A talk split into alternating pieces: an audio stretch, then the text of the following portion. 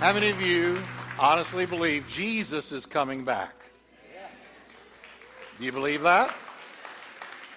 Well, of course he's going to come back. He came the first time supernaturally, right? It was he was born of a virgin. He did not have an earthly father. His father was the Father in heaven, Almighty God. We're told the Holy Ghost moved across the Virgin Mary, and what was conceived in her was of the Holy Spirit. So he came the first time supernaturally. The Immaculate Conception. And now he's going to come a second time, miraculously. The miraculous return. Now, today I'm going to talk for the last time on this because we're finishing what Jesus began as just a simple answer to three questions. Lord, when is the temple going to be torn down? What's going to be the sign of your coming and of the end of the age? And he took two chapters to answer it. Now, the first part of his answer was the signs that we're to look for that indicate his soon return. The second thing he did was he gave three parables. And these three par- parables, excuse me, all have to do with our being ready for his return in one way or another. Now we're on the last parable today. How many of you have ever heard the parable of the talents? Amen. One of his best known. So I'm going to zip right through it. I'm going to read it. And then I want to talk to you about being ready in your works. Okay? Here we go. The kingdom of heaven is like a man traveling to a far country who called his own servants and delivered his goods to them. And to one he gave five talents, to another two, and to another one. To each according to his own ability. So this was an individualized gifting. He gave the gifts to them per their ability, their personal ability to handle them. And immediately he went on a journey. Then he who had received the five talents went and traded or invested them, and he made another five talents. And likewise, he who had received two gained two more also.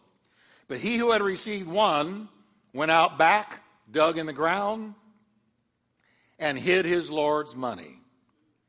After how long? A long time. The Lord of those servants came and settled accounts with them.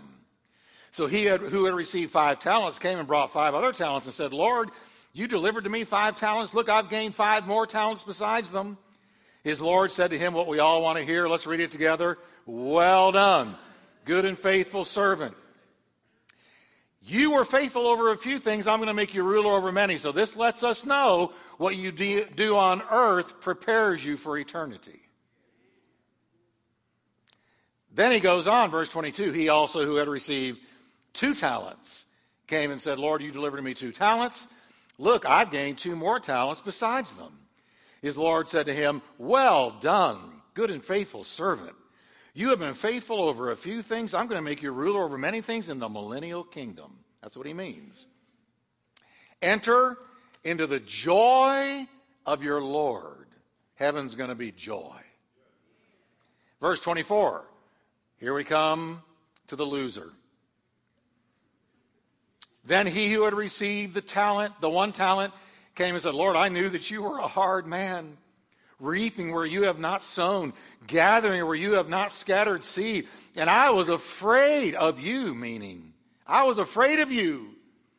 And I went and hid your talent in the ground. Look, there you have what is yours. But his Lord answered and said to him, You wicked and lazy servant, you knew that I reap where I have not sown and gather where I have not scattered seed. So you ought to have deposited. Now, let me make clear the, the, the, master is, of course, Jesus. He is not agreeing with the servant that he's the way the servant describes him. He's saying, since this is what you thought of me, that's what he's saying. Since this is what you thought of me, you ought to have deposited my money with the bankers, and in my coming I would have received back my own with interest. So take the talent from him and give it to the one who has ten talents. For to everybody who has, more will be given, and he'll have abundance. But from him who does not have, even what he has will be taken away. Cast the unprofitable servant into the outer darkness. I don't know what that is, but I know I don't want to go there. There will be weeping and gnashing of teeth. Let's pray. Father, thank you for your word today. I know it's powerful. You have given us a powerful message. And I pray that you will open our understanding. I pray that, Lord, you will help me to communicate this and help us as a congregation to understand it and be changed by it. Thank you that your word is not going to return to you void, but it's going to do what it's sent forth to accomplish. Now, everybody, let's pray together and just pray with me. Lord, help me to have seeing eyes, hearing ears, and an understanding heart that the word might speak to me today and change my life. In Jesus' name. Amen. Turn to your neighbor and tell him, perk up and listen. You're going to need this. You're going to need this. Amen. Amen. Now, as I said, this is the final of three parables from Jesus in his really spectacular discourse on the signs that we're to look for that indicate his soon return. And then these three parables. Now, these three parables, as I said, all focus on our being ready in one way or another. As with the other two parables, we have the master of a house representing Jesus who goes away on a long journey. And that encourages me because in the parables, Jesus is letting us know when he goes back to heaven, it's going to be for a long time. Because every one of the parables says the master of the house, the bridegroom, and now this master of this house go away for a long time. Jesus said, Guys, I'm going. He's telling his disciples, Guys, I'm going away for a long time. So I want to tell you how you're to live until I return. So, in this particular parable, before the master of the house leaves, he entrusts differing sums of money. That's what a talent is. Differing sums of money to three different servants. Now, those servants in this parable are you and me. We're the servants and he has entrusted money to these servants. Now, the money is measured in talents. He gave five talents to one, two talents to another, and one talent to another. And a talent in Jesus' day was the largest unit of money that there was. So it's a huge sum. Now, let me give you a little perspective. Uh, a denarius, when, when you lived in Jesus' time, you would work for a day, an eight hour day. At the end of the eight hour day, you would generally be paid a denarius. You made one denarius, and that denarius took care of all the needs of your life and of your family for one day. And so if you worked a week, you made five denarius, and so on and so forth. Now, a talent equaled 17 years of wages. So all of us would love to have a talent. Amen? So a talent was 17 years of wages. So the one that got the five talents literally made, he was made immediately a multimillionaire because he was taken care of for the rest of his life. Five talents. That's 85 years. If I'm multiplying right in my head, I believe I'm right. And then the one that received two talents was also set for life. That took care of 34 years of his life. And then the one with one talent was taken care of for almost two decades. Now, what is Jesus telling us by, by the use of these talents? The money in this parable represents spiritual gifts and graces. That's what the money represents. And Jesus is pointing out that our spiritual gifts have really high value. And that's why he equated them to a talent. So God gave us gifts. Jesus is telling us, I'm going away for a long time. The three servants represent those who are taking care of the house while the master is gone, and the house represents the church as it has in the other parables. And so here we have Jesus showing us, I'm going to go away, and when I go away, I'm going to leave gifts to those that are watching the house until I return. The Bible teaches, folks, and I know I'm a broken record for this, but I'm going to preach this until every light goes off in every head, and I have everybody smiling at me going, Pastor, I get it, I get it. Because here's the deal the Bible teaches that every Christian has been given at least one spiritual gift. I want you to say with me today, I'm gifted. Now, that, that made me think you about halfway believe it. Let's try it again. I want you to say with me, I'm, I am spiritually gifted. Say it with me. Ready? I am spiritually gifted. Do you believe that? Because over and over in these parables, we see Jesus telling us that, that, the master of the house leaves, and he leaves us with a responsibility and with a gift. and we're going to be watching the house until he returns. So the money represents spiritual gifts and graces, and they have really high value. And Jesus says, everybody, every Christian, every child of mine has been given a gift. Listen to what Peter wrote. As God has given each of you, each of you, a gift from his great variety of spiritual gifts. Use them well to serve one another.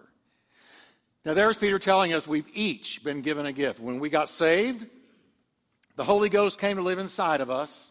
And when he came to live inside of us, he also gifted us. He gifted us. He gave us a spiritual gift, as each of you has received a gift. And then Peter tells us God's got a great variety of spiritual gifts. There's a, there's a bunch of them. And out of that great variety, he individualized each gifting. Jesus said he gives to every man according to his ability, every woman according to her ability. It's an individualized gifting based on what the Holy Spirit knows about you and me. And so he gives us a gift. He gifts us. Now, there's many of those gifts mentioned in Scripture. I'm just going to give you a few of them so you can get an idea of what, of what we're being told here by the Holy Bible about what happened to us when we got saved and what God did in us when we came to Jesus. Now, here's some of the gifts. 1 Corinthians 12 gives us nine the gift of wisdom, the gift of knowledge, the gift of faith, the gift of healing, gifts of miracles, gift of prophecy, the discerning of spirits, the gift of tongues, the gift of interpretation of tongues. Now, that's nine out of what Peter calls God's great variety of spiritual gifts. But then Paul comes along later, and to the Romans, he gives even more. And some of you are really going to resonate with some of these. Here's six more the gift of serving, the gift of teaching, the gift of encouraging one another, the gift of giving, the gift of leadership, the gift of mercy. Listen to all these gifts. God's great variety of gifts. Now, catch this, everybody. These are not natural gifts that you have when you were born, but these are spiritual gifts given to you by the Holy Spirit when you got saved. They come from the Holy Ghost that the Bible says gives to every man severally, gifts every man severally or differently or uniquely as he sees fit. So there's 15. Uh, there, there's more. I can think of another. The gift of intercession. Some of you love to intercede. It's your gift. You love to get into that prayer closet and just bombard heaven and pray for people and pray for God to move. And that's your gift. Listen, there's a great variety of spiritual gifts. But my point is this all Christians have been given at least one of these gifts, or the Bible is lying. And I know the Bible is truth. Let God be true and every man a liar. Amen? So we have all been given a spiritual gift. So let's try it again. I'm gifted. You have to be if you're a child of God. You have been gifted. You say, Well, Jeff, I don't know what it is. Well, listen, what do you love to do? What comes naturally to you? What, what, what, what are you drawn to when it comes to ministering in spiritual things? Do you like to encourage people? Are you a merciful person? You, you gravitate to people that are hurting? Do you love to intercede? Do, do, you love to teach the Word of God? Do you love to minister the Word of God? Do you love to witness to others about Jesus? Because there's also a gift of evangelism. There's all kinds of gifts.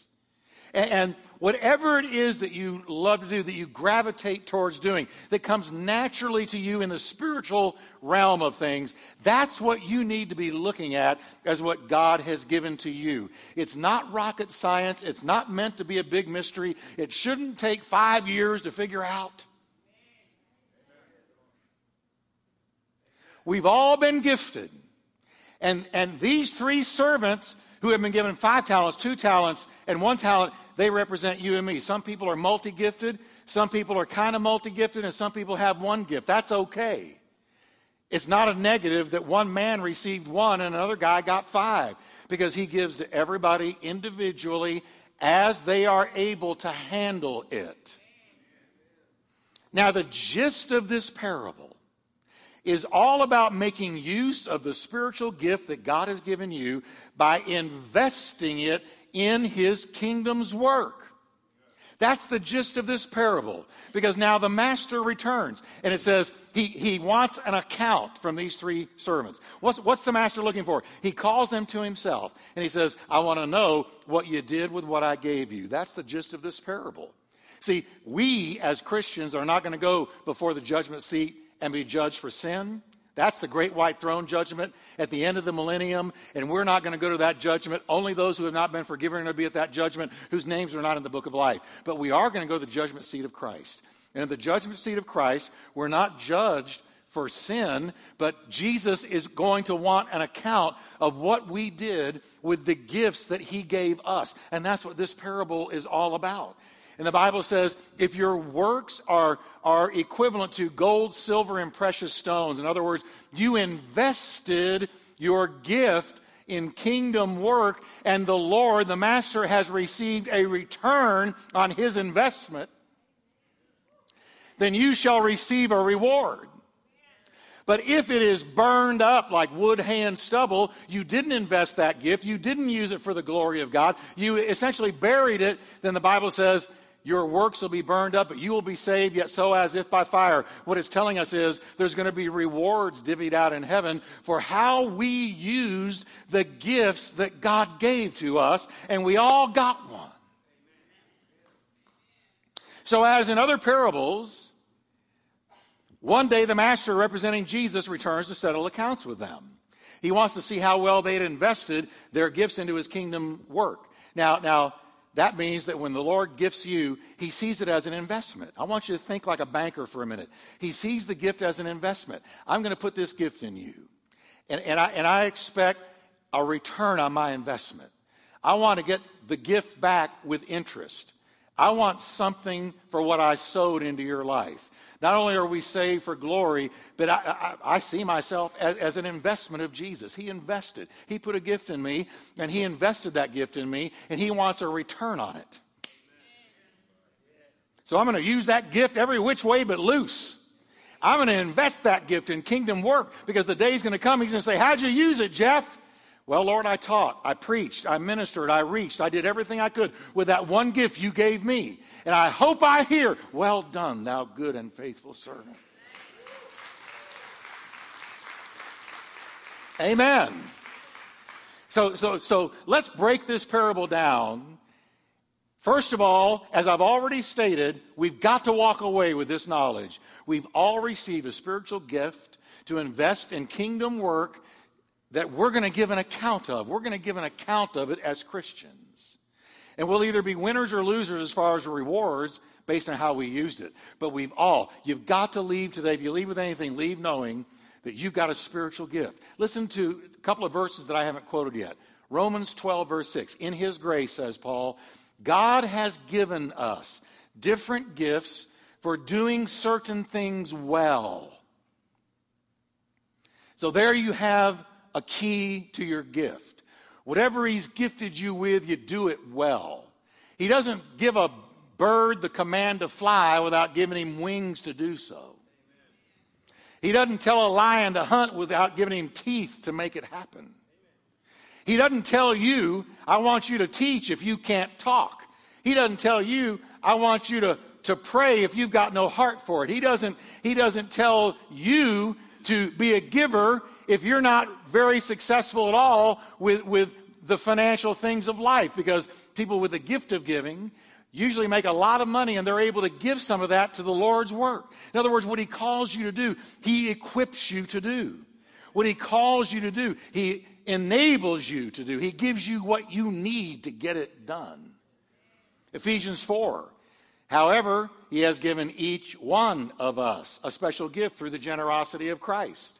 That is why the scriptures say when he ascended to the heights, that means when Jesus went back to heaven, look what it says he did.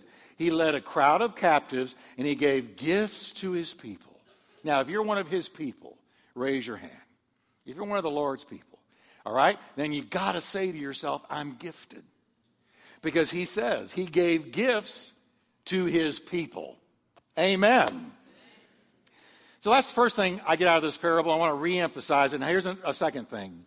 The two wise servants who got an investment, who invested the gift and got a return on the investment, they immediately began investing. They didn't wait for 20 years in their life to go by. They didn't wait for 10 years to go by. They didn't wait until their twilight years to decide to go and invest in what God had called them to do. The Bible says that then he who had received the five talents went. Now, that verb went in the Greek language has in it the, the sense of urgency or immediacy. So, what it's really saying is he who had received the five talents immediately went and traded. As soon as he knew what he had, he began to invest it in the master's work. He didn't say, well, you know what, I've got a life to live and I'm going to live that life. And then when it gets to the end of my life and I'm bored with everything and I've done everything I wanted to do, then I'm going to invest in the Lord's work. No, no, no, no. The wise person says, immediately. As soon as I realize I've got this gift, that God has put this gift in me, I am not going to let it sit on the shelf. It is not going to have any longer than a 24 hour shelf life in my book. I am going to take that gift and I'm going to immediately begin investing in kingdom work encouraging people, having mercy on people, giving, reaching, teaching, evangelizing, witnessing, whatever it is, whatever the gift is on me, I'm immediately going to begin to invest it. Immediately. You know, the devil's favorite word is someday. You aware of that? And you know what God's favorite word is? Today. God's favorite word is today. Today is the day of salvation. But the devil's favorite word is someday. Hey, you know, that was a good message that guy preached up there, but you don't need to worry about that right now. You've got, you've got bills to pay, things to do, places to go. You, you'll do that later. You'll do that someday. And you know what happens? Time speeds by like a bullet train. One day you look in the mirror and you go, Where'd that gray hair come from? And oh my gosh, you look at a picture of yourself a year ago and look at yourself now. You go, I'm aging. Gravity is against me. Time passes by. And the devil keeps whispering, someday, someday. But this, these guys, these two, they said, no, there's no someday to it. There's today. I know I'm gifted, and I'm going to begin investing the gift in the kingdom while I can, when I can, as often as I can, as intensely as I can, because one day I'm going to hear the words, well done. Amen. The one with two talents did exactly the same. He immediately went and began to trade. Now, when he returned, the master discovered that both of the wise servants had doubled the master's investment in their life. Look, the first one said, I've gained five more talents. You gave me five, I'm giving you back ten. And then the one with two said the same thing. You gave me two, I'm giving you back four. Your investment was not lost on me. I invested what you gave me. I made use of what you gifted me with. But then the parable takes a cautionary turn. When we come to the man who was given only one gift. Now, I used to read this parable, and I was, I was convinced for years that the reason he did what he did, it buried the talent and didn't invest it and didn't produce for God. I, I, used, I was convinced for years that the reason he did it was because he only got one. I thought that he had an issue with only being, being given one talent or one gift. So he kind of looked at the one that had five and the one that had two, and he said, Well, man, he must not think much of me because he only gave me one. So since I only got one, I'm going to bury that talent in the backyard and I'm not going to use it because he really didn't give me much to worry about. But that's not at all why he did not invest his talent. He says, I went out and I hid your gold in the ground. He says to the master, he did nothing with the gift God had given him. He had nothing to show for it at the master's return. He went out back with a shovel, dug it back up. It had been there a long time. Because it says in the parable, he went away for a long time. So this man's whole life was spent with that talent buried in the backyard. His whole life was wasted in terms of his life counting for God. His whole life, he sat there every day. While the other two were investing, investing, investing, using it, making use of it, he sat there on the couch eating potato chips, watching football. He only gave me one talent. I'm going to leave it in the backyard. When he comes back, then, then my plan is I'm going to go dig it up and give it to him and say, Here, here, I didn't lose a thing. I, am giving you back exactly what you gave to me. No loss, no muss, no fuss. I, I kept it safe. I kept it close. I, I didn't risk anything. I, I kept it buried the whole time, not understanding that the master was coming back expecting to get at least two out of his one. But his problem was not that he just got one. That wasn't it. Jesus tells us this last servant's problem was found in his opinion of the master. The way he viewed the master, who in the parable is Jesus or God. Listen to the way he assesses the master. He says, I knew you to be a hard man. I knew you. I knew you. The reason I didn't invest it is I knew you to be a hard man. That means harsh, unfair, unkind, unreasonable. My opinion of you is that you're not a very good person. You're a hard man. I was afraid of you. I've heard about you. You're harsh. You're unfair. You're unkind. You're hard to work for. And he should have stopped right there. He was already buried in his own words. But he goes on to scour the master's character. He says, You reap where you haven't sown. You know what that means? You steal other men's crops. Other men sow seed in a field, and the, and the crops come up, and you swoop in and you take what other men sowed. You're a thief. His, his, his impression of the master was negative, and it was false. And I want you to notice how important it is what we believe about God. Oh, it matters what we believe about God. His opinion of the master was negative and false, so he didn't trust him. You're a harsh man. You steal from people. Now, if I'm dealing with somebody like that, he's harsh and he steals from people, he's unfair, he's unkind.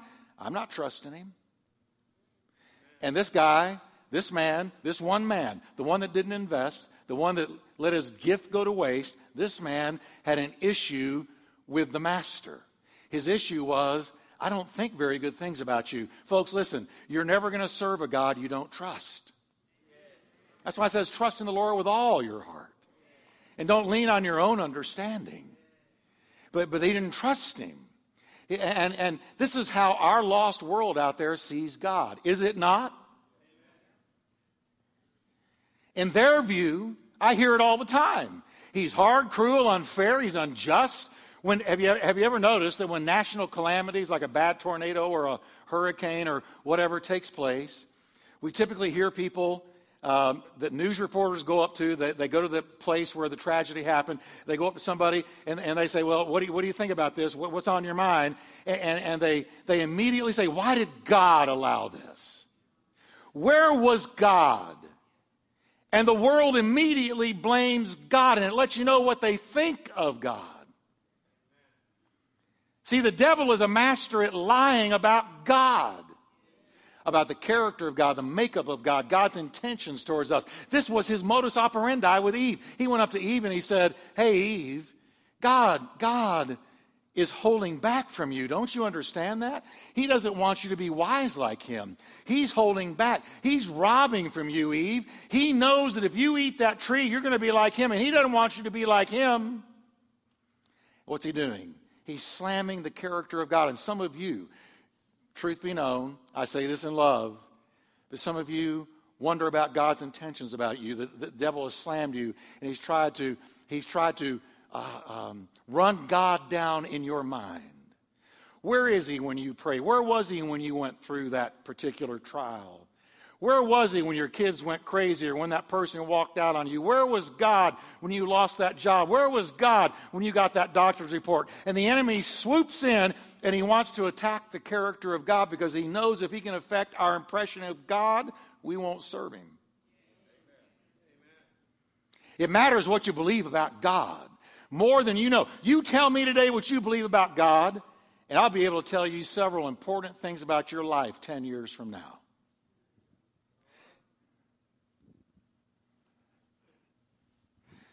You listen to an atheist explain his atheism, the charge is always made. They always say, well, if there's a God, why all the wars and trouble and anguish and all the bloodshed and all the terrible things that happen on earth, if, if your God, if the God you claim to believe in was really there, then he's unloving, he's uncaring, he's unfair, and he's cruel. I don't want to have anything to do with that kind of God, and they run him down. And the same with this last servant. I knew you to be a hard man. You reap where you don't sow. I was afraid of you. And he was paralyzed in serving God his whole life. It matters what you think about God. It matters what you think about God. Amen. Y'all are quiet today. It matters what you think about God. Did you know the Bible goes to great pains to tell us the truth about God? The Bible goes to great pains to tell us the truth. I'm so glad for the Bible because it tells me what I would never know about God naturally. Let me read to you just a few verses of the Bible's description of the Bible God who sent his only begotten Son to die for us that if we would believe on him, we would not perish but have everlasting life. Listen to what the Bible tells us about God. It says in Numbers, God is not a man that he should lie. So God is not a liar. It says in Deuteronomy, the Lord your God is a merciful God. He will not abandon or destroy you. Deuteronomy again, the Lord your God is a God of gods and the Lord of lords, the great God. Mighty and awesome is he. And then Deuteronomy again, the Lord your God is the one who goes with you to fight for you against your enemies, to give you victory over your enemies. And then the Psalms, God is our refuge and strength. He is ever present to help us in the time of need. And then the Psalms again. For this God is a personal God. This God is our God. He's my God forever and ever. And He will be our guide even to the end. And then the Psalms again. Surely God is my help. The Lord is the one who sustains me and holds me up. And then the Psalms again. Praise be to the Lord, to God our Savior, who daily bears our burdens. And then the Psalms again. For the Lord God is a sun and shield. The Lord bestows favor and honor. No good thing does he withhold from those who walk uprightly. And I got to read another Psalm. The Lord is gracious and righteous. Our God is full of compassion. And then Corinthians, God, who has called you into fellowship with his Son, Jesus Christ our Lord, is faithful and then First John, God is light, and in him there is no darkness at all. And John again, love comes from God because God is love. He is a good God, everybody. Listen to the way the Bible describes him.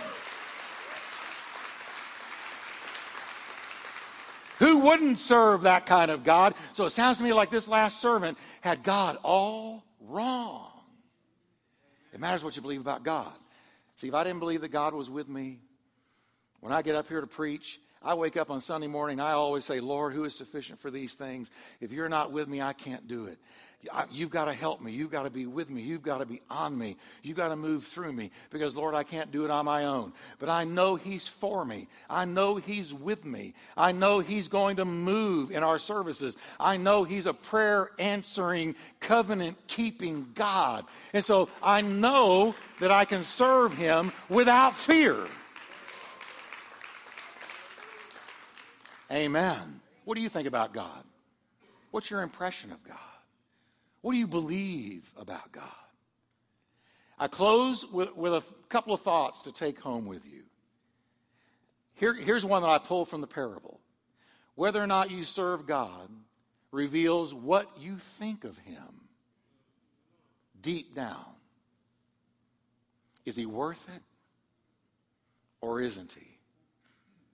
Is He with me or is he out to get me? Two, time is marching on. The leaves that are green today, if you look close, they're turning brown. Life is fast. It goes like that. Faster than a weaver's shuttle, said Job. What is your life? It's even a vapor that appears for a little time and then vanishes away.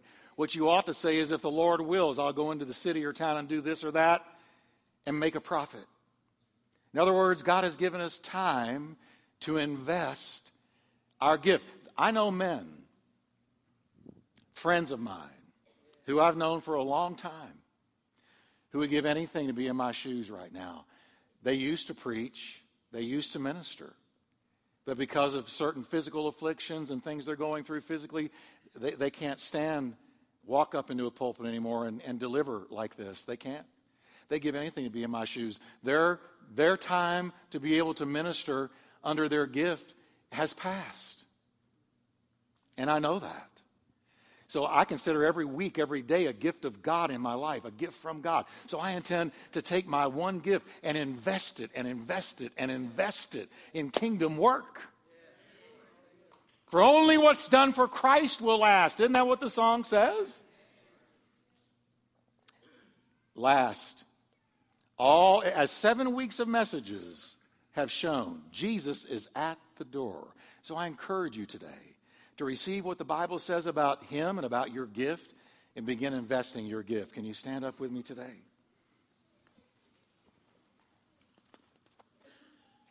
Amen. Glory to God. Glory to God. Glory to God.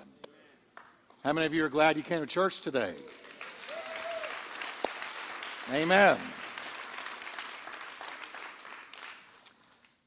I'm so thankful. I, I wasted my life as a teenager wasted it on crazy sin. But I'm so thankful God got me young. And, and at 18, I had an incredible experience with the Holy Spirit two years after I was saved. Holy Spirit filled me in a way I can't describe. And by 19, I took that one gift He gave me and I started using it. Teaching, preaching, and reaching. That's my one gift. I don't have a bunch. I can't sing. That's why they turn me down every time I start to. have you noticed that? I'll start to sing and all of a sudden I'm gone. I look up there. Pastor Jeff, you're born to preach, but not, no, not so much. I'm okay with that because I've got one. Gift. I don't want five to keep up with. Give me one and let me work it and work it and work it. So I want us to lift our hands to the Lord. You're gifted. You're gifted.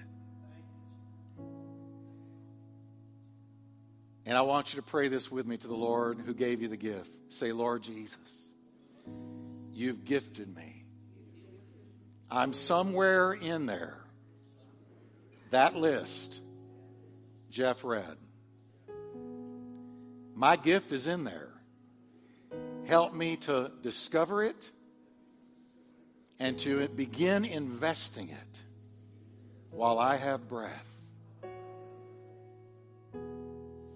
In the name of Jesus.